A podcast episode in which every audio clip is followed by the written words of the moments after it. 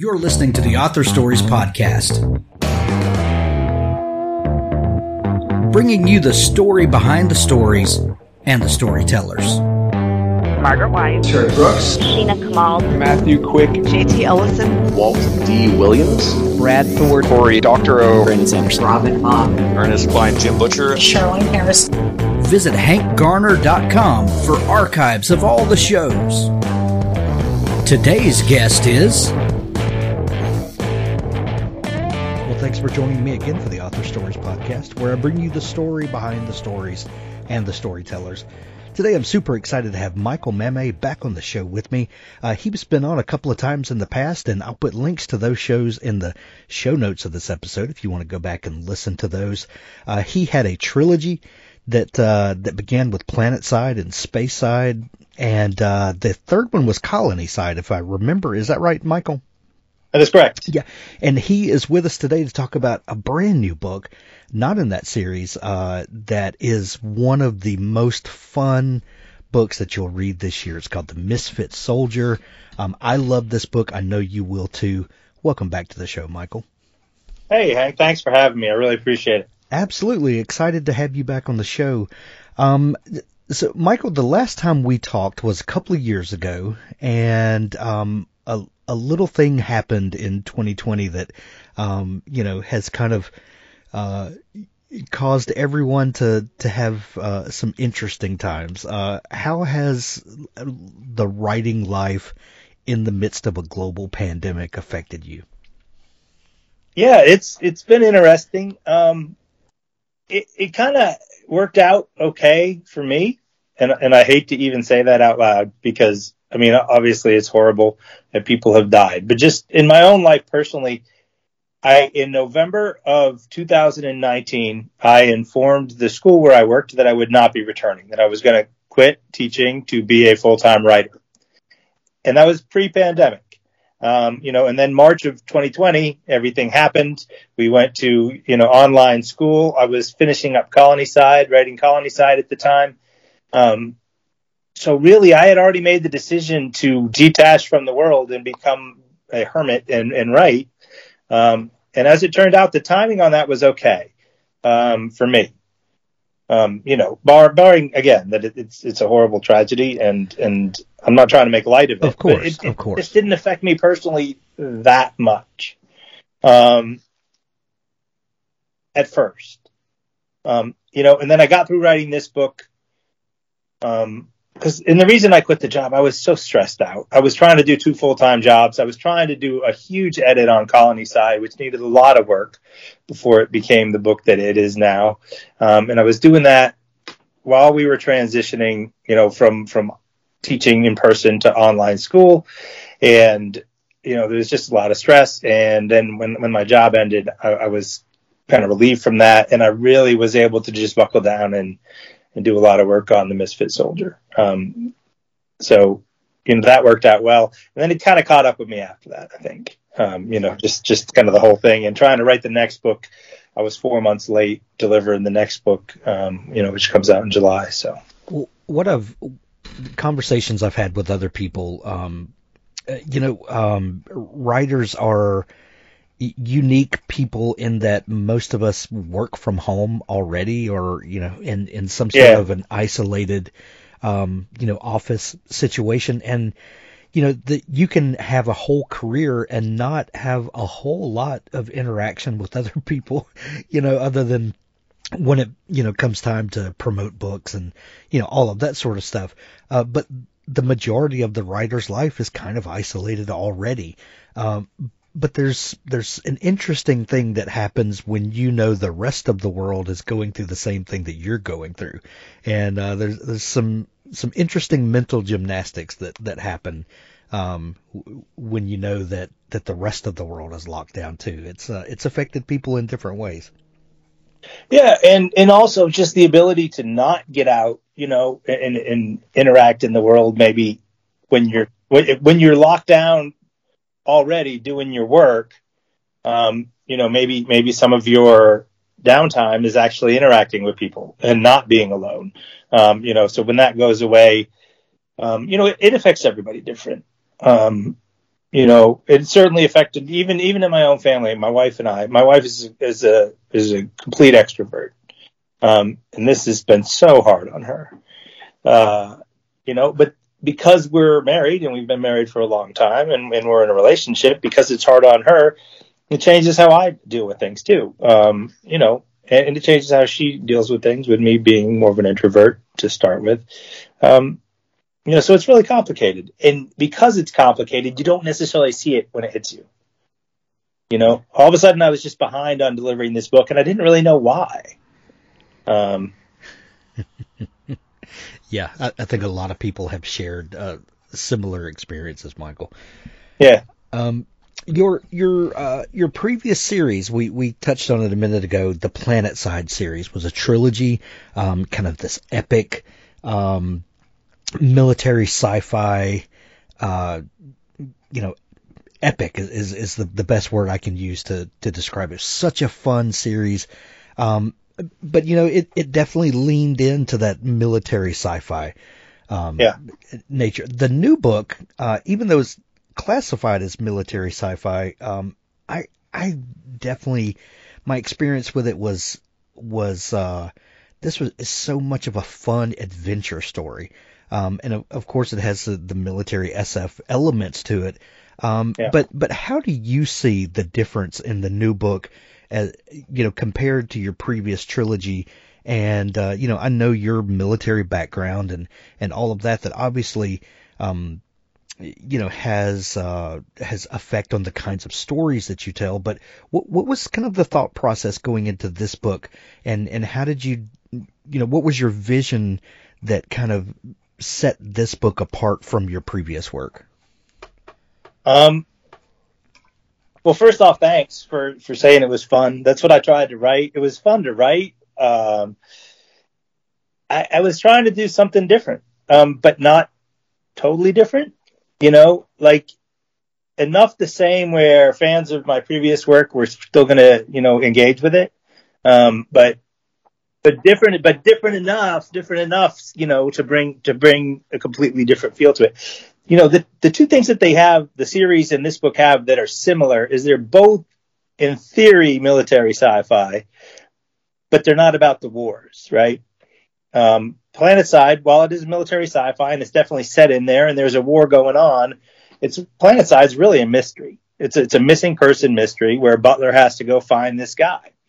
Um, and this book, while it's set in a military sci-fi, it's really a heist story. Um, you know, and I did want to approach it with younger characters because I think it lets me show a different side of the truth of the military, that there are all these people in the military who have all these different skills and different attitudes toward it.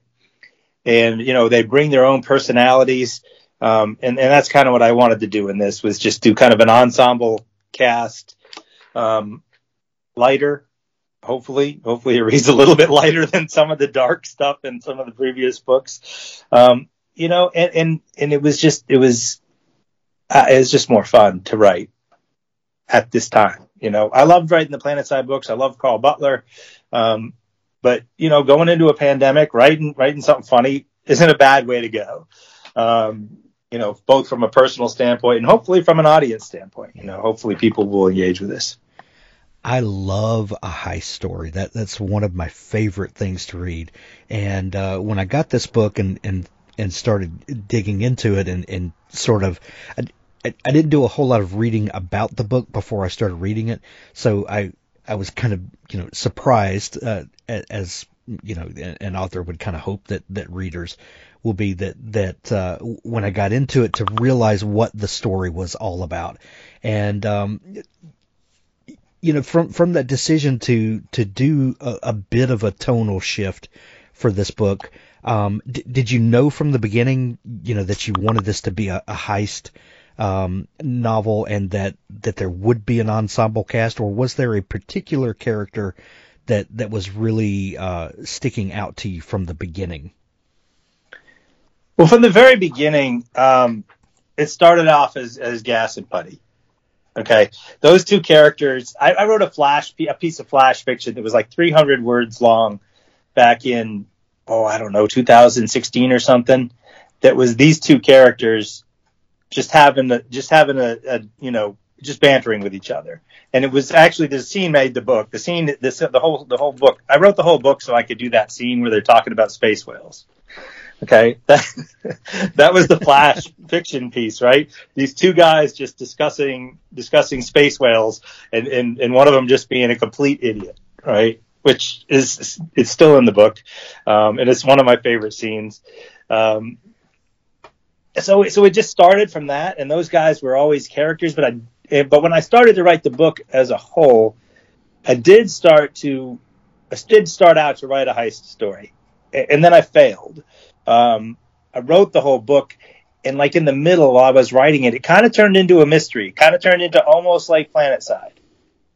Um, very similar to that, um, and to the point where my one of my readers said that he's like, you know, this is just Planetside with different characters, and, and it was okay. Um, and I turned it into my editor, uh, David, at um, David Pomerico at uh, Harper Voyager, and he uh, he, he, he asked me, he's like, is this the book you set out to write? Which is just a horrible question. And it, it, it just takes so much guts as an editor to ask that because he was right. But if he's wrong, you know, you're going to make the writer really sad. Um, but in my case, I was like, you know what? It is not. This is not what I meant to write. Let me go back and write what I meant to write. And then I kind of revised it and made it into the story that it is now, um, which is much more of a heist story, which is also one of my favorite parts. My my favorite types of movies. Like I love the old The Sting, um, Kelly's Heroes. There's a lot of Kelly's Heroes in this. Um, if you're familiar with that Oh, old movie from the 70s with uh, Donald Sutherland and Clint Eastwood and uh, and a whole bunch of other people. Um, you know that the idea that they were going to go do something for their own purposes. Um, you know, despite being part of war, that, that idea kind of came from Kelly's Heroes. Um, so, so I kind of set out to do it and then got off track, but then circled back around and I did ultimately, you know, I, me- I meant to do that. Things We Never Got Over, the new book by best-selling author Lucy Score. Bearded bad boy barber Knox refers to live his life the way he takes his coffee, alone, unless you count his basset hound Waylon. Knox doesn't tolerate drama even when it comes in the form of a stranded runaway bride. Naomi wasn't just running away from her wedding, she was riding to the rescue of her estranged twin to Knockemout, Virginia, a rough around the edges town where disputes are settled the old fashioned way, with fist and beer, usually in that order. Too bad for Naomi, her evil twin hasn't changed at all. After helping herself to Naomi's car and cash, Tina leaves her with something unexpected. The niece Naomi didn't know she had. Now she's stuck in town with no car, no job, no plan, and no home, with an 11 year old going on 30 to take care of. There's a reason Knox doesn't do complications or high maintenance women, especially not the romantic ones. But since Naomi's life imploded right in front of him, the least he can do is help her out of her jam. And just as soon as she stops getting into new trouble, he can leave her alone and get back to his peaceful, solitary life. At least that's the plan until the trouble turns to real danger. Things We Never Got Over, the new book by best-selling author Lucy Score. An Innocent Client, the first book in the Joe Dillard legal thriller series. A preacher is found brutally murdered in a Tennessee motel room. A beautiful, mysterious young girl is accused. In this best selling debut, criminal defense lawyer Joe Dillard has become jaded over the years as he's tried to balance his career against his conscience. Savvy but cynical, Dillard wants to quit doing criminal defense, but he can't resist the chance to represent someone who might actually be innocent. His drug addicted sister has just been released from prison, and his mother is succumbing to Alzheimer's. But Dillard's commitment to the case never wavers despite the personal troubles and professional demands that threaten to destroy him. Chosen by BookBub readers as one of the top 100 crime novels of all time, get started on this great series with an innocent client where it all started. Read for free with Kindle Unlimited or buy it in paperback or audiobook. An Innocent Client by Scott Pratt. Dabble is a proud sponsor of Author Stories. Dabble is an easy to use cloud based writing tool that gives writers a way to organize, plot, and create amazing stories wherever they are. Write in our desktop app on your Mac or Windows computer, tablet, or mobile device. Dabble syncs your latest version with the cloud on all your devices. Write anywhere and anytime inspiration strikes. We got you. Dabble is my preferred writing tool, and I think it will be yours as well. Visit dabblewriter.com for your free trial. So in the in the planning stages um, of this book, did did your pre-writing um, of, of course it, it, probably was different, but what, what what did that look like in the planning of this book versus your your three previous books? Uh, you know, knowing um, kind of what your influences were going in, knowing um, kind of how how you wanted this story to be different. Did that mean a different planning phase? I am a horrible planner. like I try hard. I write essay. I mean, I write I write outlines because I have to um, to sell the book. That's how I sell the book at this point in my career. Um, I send an outline in, and the publisher says, "Yeah, that's the book we want," and then I do my best to deliver something that's not completely different from the outline. But but I usually send it off to my editor thinking, you know, almost wanting to write the note of, hey, this isn't the book you paid for, but I hope you like it. you know, um, I, I, just the characters take over for me when I'm writing. Um, you know, and like some of the characters weren't in the outline. You know, I started thinking about it because Gas is the main character. Obviously, he was in the outline. You know, but I kind of started just thinking about it as I'm writing it from his point of view, and it would be like, well, he needs somebody to do this. Well, of course, he's Gas. He's got resources. He knows people. Of course, he's got somebody, right? He's got somebody to do that job. And then I just went about creating that person to fill this need that Gas had um, and then giving this person quirks and making them unique. Um, you know, sometimes reversing some tropes. Like, for instance, their tech guy isn't a nerd, right? He's this giant monster of a man, you know, bodybuilder, and, and he's the tech guy. Um, you know, just just for fun. Um, you know, and creating, trying to create unique uh, side characters that would that would be interesting and and help move the story, even though they don't have necessarily a huge part. Um, Michael, and you know, we've talked in the past about your military background and yeah. uh, and your love for science fiction, and uh, you know, you know, we have this this subgenre of science fiction, military science fiction, um, that's yeah. that's wildly popular. Um, as a military um, science fiction writer, uh, I guess what what I'd like to know is, um, you know, I'm sure you get lots of questions about, um, you know, how much of the military action is real, and you know what, um, uh, what people that are that are actively serving, um, you know, how that's reflected in fiction. But because this is science fiction and it's futuristic science fiction, um, how do you? I'm I'm trying to think of a way to phrase this.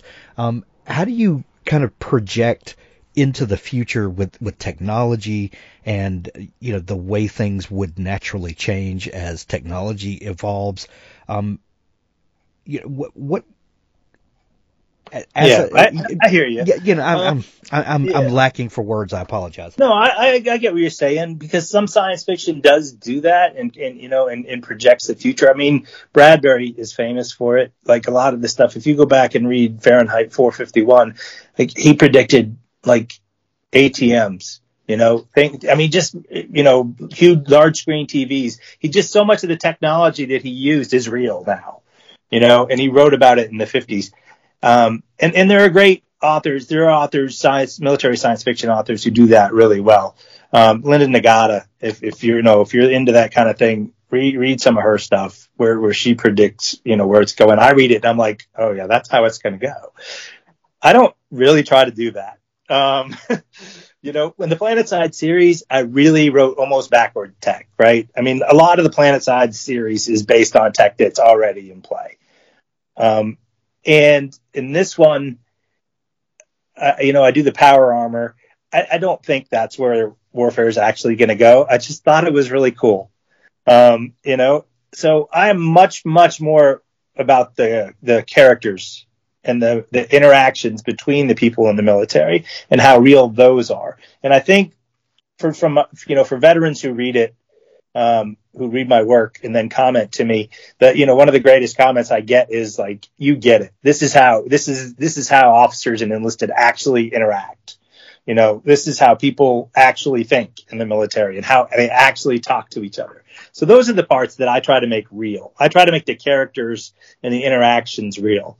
You know, as ridiculous as some of the characters are in, in the book that I just wrote in, in, in the Misfit Soldier, you know, the book that comes out today, the um, they're real. You know, I didn't base them on real people, but people who have served are going to read this and they're going to go, "Oh, I knew it got like that." When uh, one of the great things about a heist uh, novel is the ability to assemble a team of specialists. Um, uh, when when you started thinking about the team that you would assemble, did did you kind of have have skills that you had set aside, and then you know uh, you cast characters for those? How, how do you start building out your team?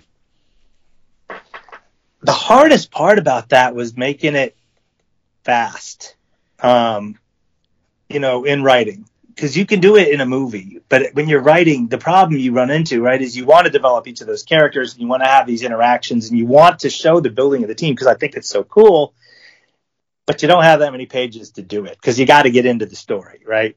And if you're if you're building the team for too long then then you're going to slow your story down. So that was really the hardest part about it. Um, but but for me you know i kind of just started thinking about it from gas's perspective of okay what do i need here well, i'm going to need one of these. I'm going to need one of these.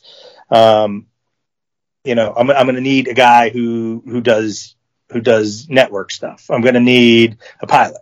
I'm going to need you know somebody to carry the big guns. I'm going to need you know i'm going to need a killer. Because it's a soldier it's still a soldier book right? So we got martinez and we got we got to go find the killer um, you know the guy who's actually going to shoot people. Um, you know so it he just kind of built it from from scratch. And then part of it was i wanted to have a certain number. Um, you know so i kind of threw a couple people in there just to to round out the team so you have a full team. Um, you know because if you make your team too small you can't kill anybody. Right? But the fact of the matter is that you can't kill anybody.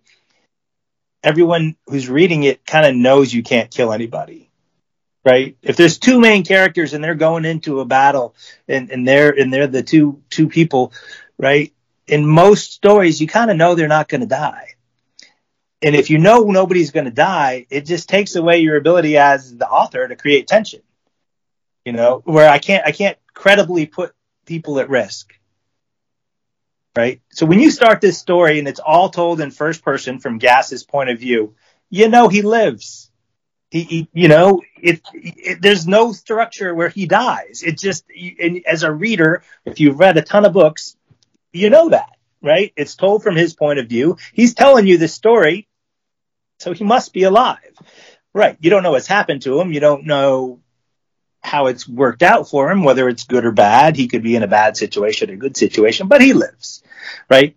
But everybody else is at risk. And the more characters you have the more viable that risk feels to the reader i think because you can you can see it happening i just watched the new reacher show on amazon right where like everybody dies Right. That's and because the author show, does that, the because the writers do that in the you know in episode one or two or three, people are dying. By the time you get to episode six, you are afraid for everybody, and that's just good writing. That is good writing. You're absolutely right. Speaking of which, um, the um, the Planetside trilogy, because it is a trilogy, um, and and we knew from the beginning that this was going to be a series. Um, you know, there there are certain things that as a writer you can and cannot do because you know you've got to carry this story for three books.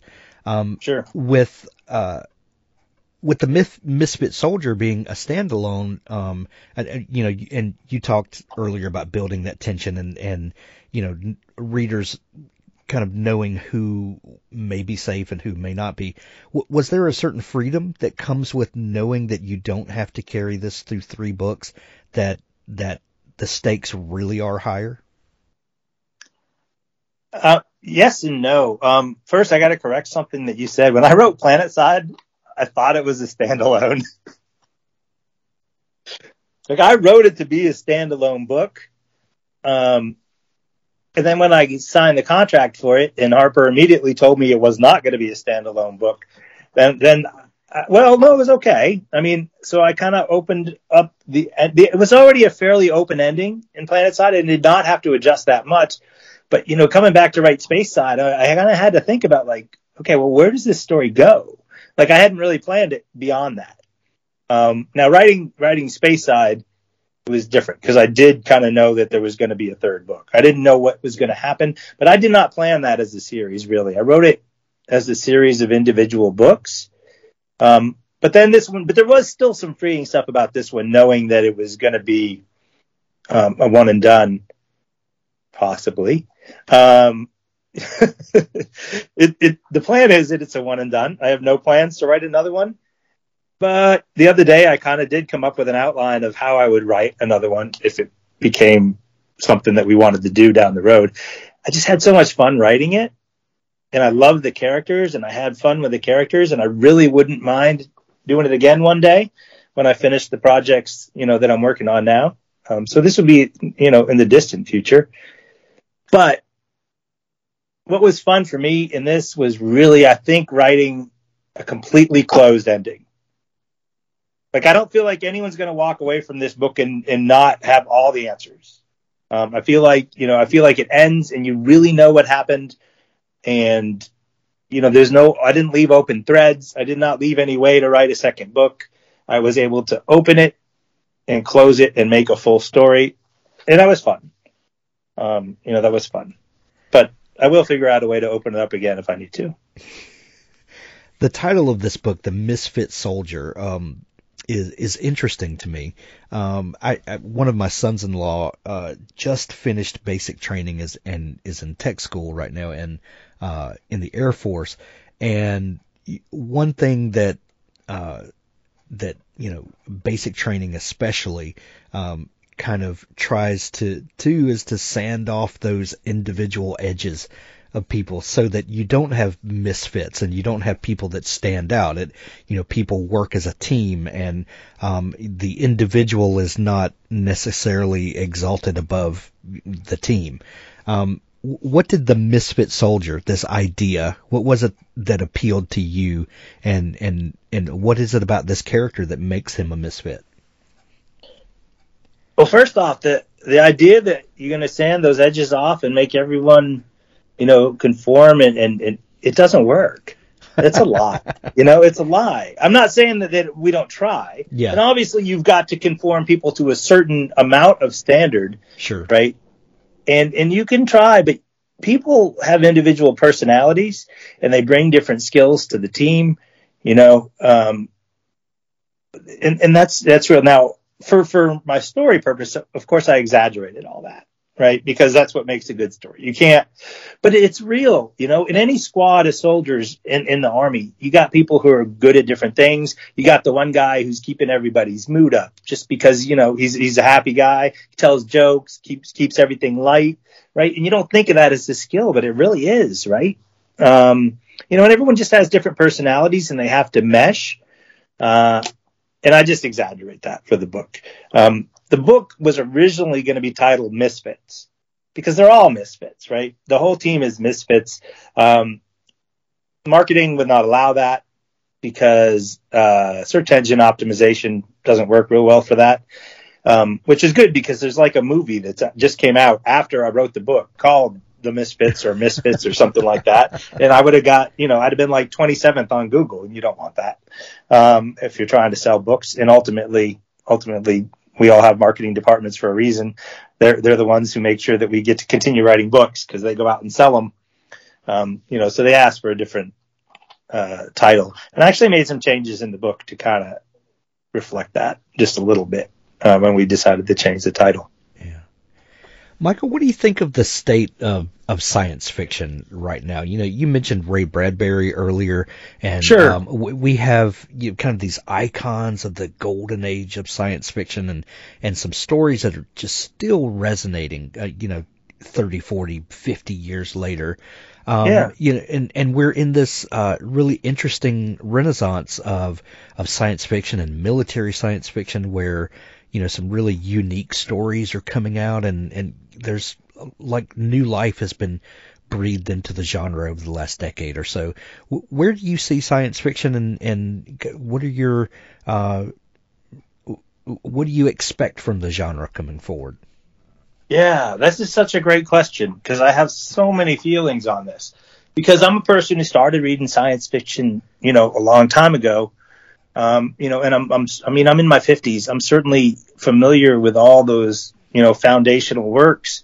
Um, and I think, you know, and you mentioned a golden age. I think this is the golden age. And I know that's sacrilege to some people who, who, you know, believe in the old masters. And there are people, you know, I've, I've had conversations with people that say, I don't read any science fiction that was written after 1980. And I, I, I just stopped talking to them because Yeah, we don't have anything in common. that's. Just I read silly. those books. Okay. I read those books and I liked them. But now you can find anything you want. When I was a kid, right, there was one bookstore in my town and I read whatever they carried. Between what they carried and the library carried, that was, that defined for me what I was able to read.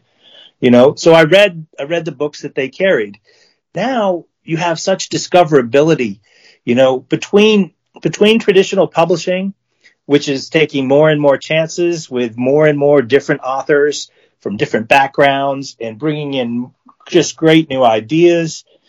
And if that's not for you and you're not happy with it, there's a million self-published books out there that you can explore. You can find somebody writing literally everything you want, you know? You want to read, you want to read three tentacled aliens having sex with each other. Somebody wrote it. I don't know where it is and I don't know that book, but somebody did it, right? Yeah. Somebody's writing everything and you can find it, you know? And I think that part of our community gets mad about it because that's not science fiction like I know it. But the science fiction like you know it and want it is out there too. Yeah, You know, let everybody have their piece of this great pie. yeah, Um, you know, I, I just I, I love it. I love there's so many different kinds of books and so much different science fiction out there that I, I spend most of my reading time trying to read new stuff yeah. like you know, mostly and I'll go back and read some of the classics that I've missed. Like if I have holes in my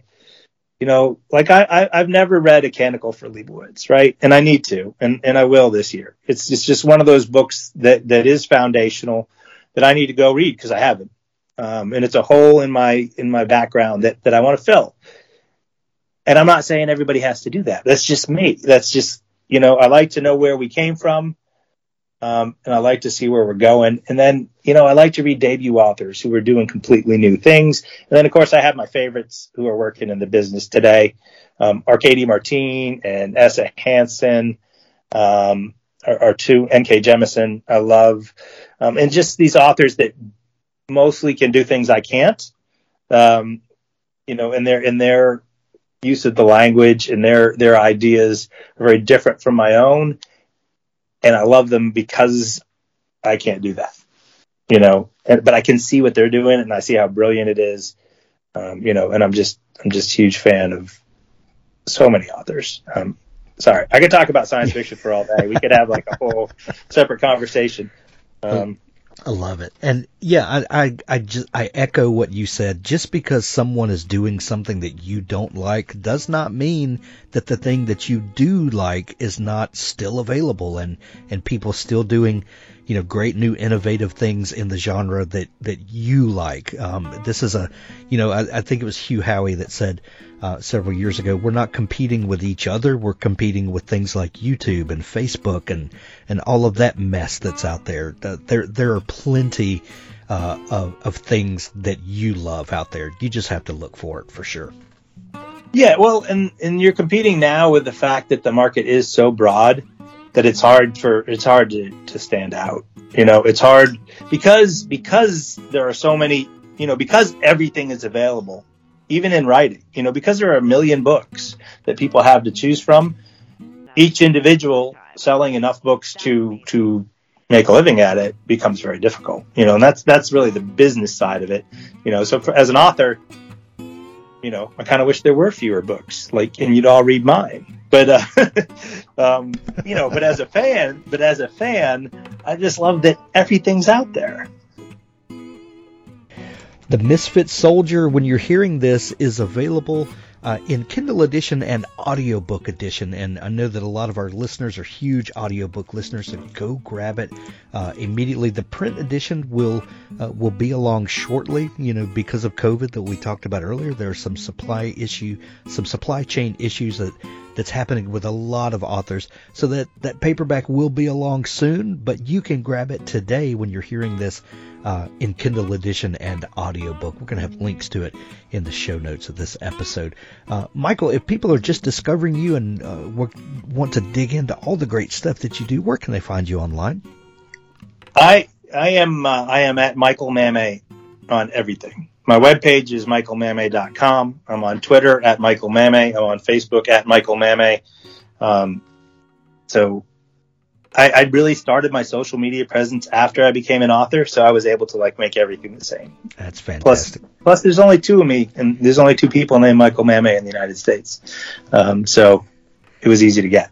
Absolutely. Well, we're going to send everyone to see you and to pick up their copy of The Misfit Soldier.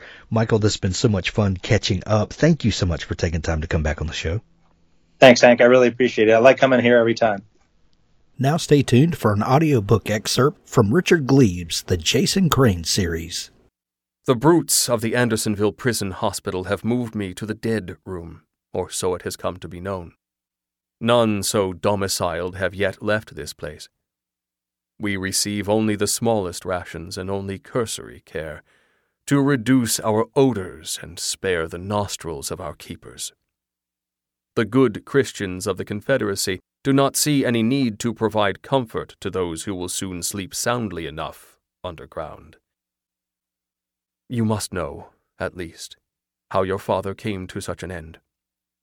At Doctortown, Kilpatrick entrusted me with the conquest of a railroad trestle, and my bummers, my demolition team, acquitted themselves admirably thanks to my ingenuity with powder. We successfully destroyed the trestle work past Morgan's Lake this would prove to be my entire contribution to the war. Federal troops were unable to capture the bridge or overcome the enemy's battery. Kilpatrick withdrew, and my bummers and I found ourselves on the wrong side of the Altamaha River, behind the enemy line with no hope of reaching our encampment. Rebels accosted us, taking our remaining supplies. We escaped and headed south hoping by a long march to reach Seymour's forces in Jacksonville, but we encountered other rebel encampments at Jesup. Four of my men were lost to gunfire. We marched west, then south again, barely evading capture. We had no choice but to brave the great swamp Okefenokee. Oh, on and on it goes, in every direction, endlessly. We trudged through miles of grasping mud and noxious rot, pursued by hunger and the mosquito, scratching at our arms and faces until all our skin was scourged. We lived off alligator meat at first, then nothing at all. My men grew mutinous, blamed me for all their misfortunes, threatened to throw me in a sack, weigh me down with stones, and sink my body. Yet was I not equally hungry did I not starve? I grew weary of their endless insubordination and contempt. Finally, they took hold of me and swore they would hang me by the neck for leading them to ruin. They were five in number, younger than I and more muscular. I was no match for them physically. They laid their hands on me, and I burned them. I burned those men. The flame rose from me as from a volcano stripping the skin from those boys, blackening their faces, roasting their flesh. And let this be my final ghastly confession. I feasted that night, feasted on the meat of my prospective murderers. And that is how I survived.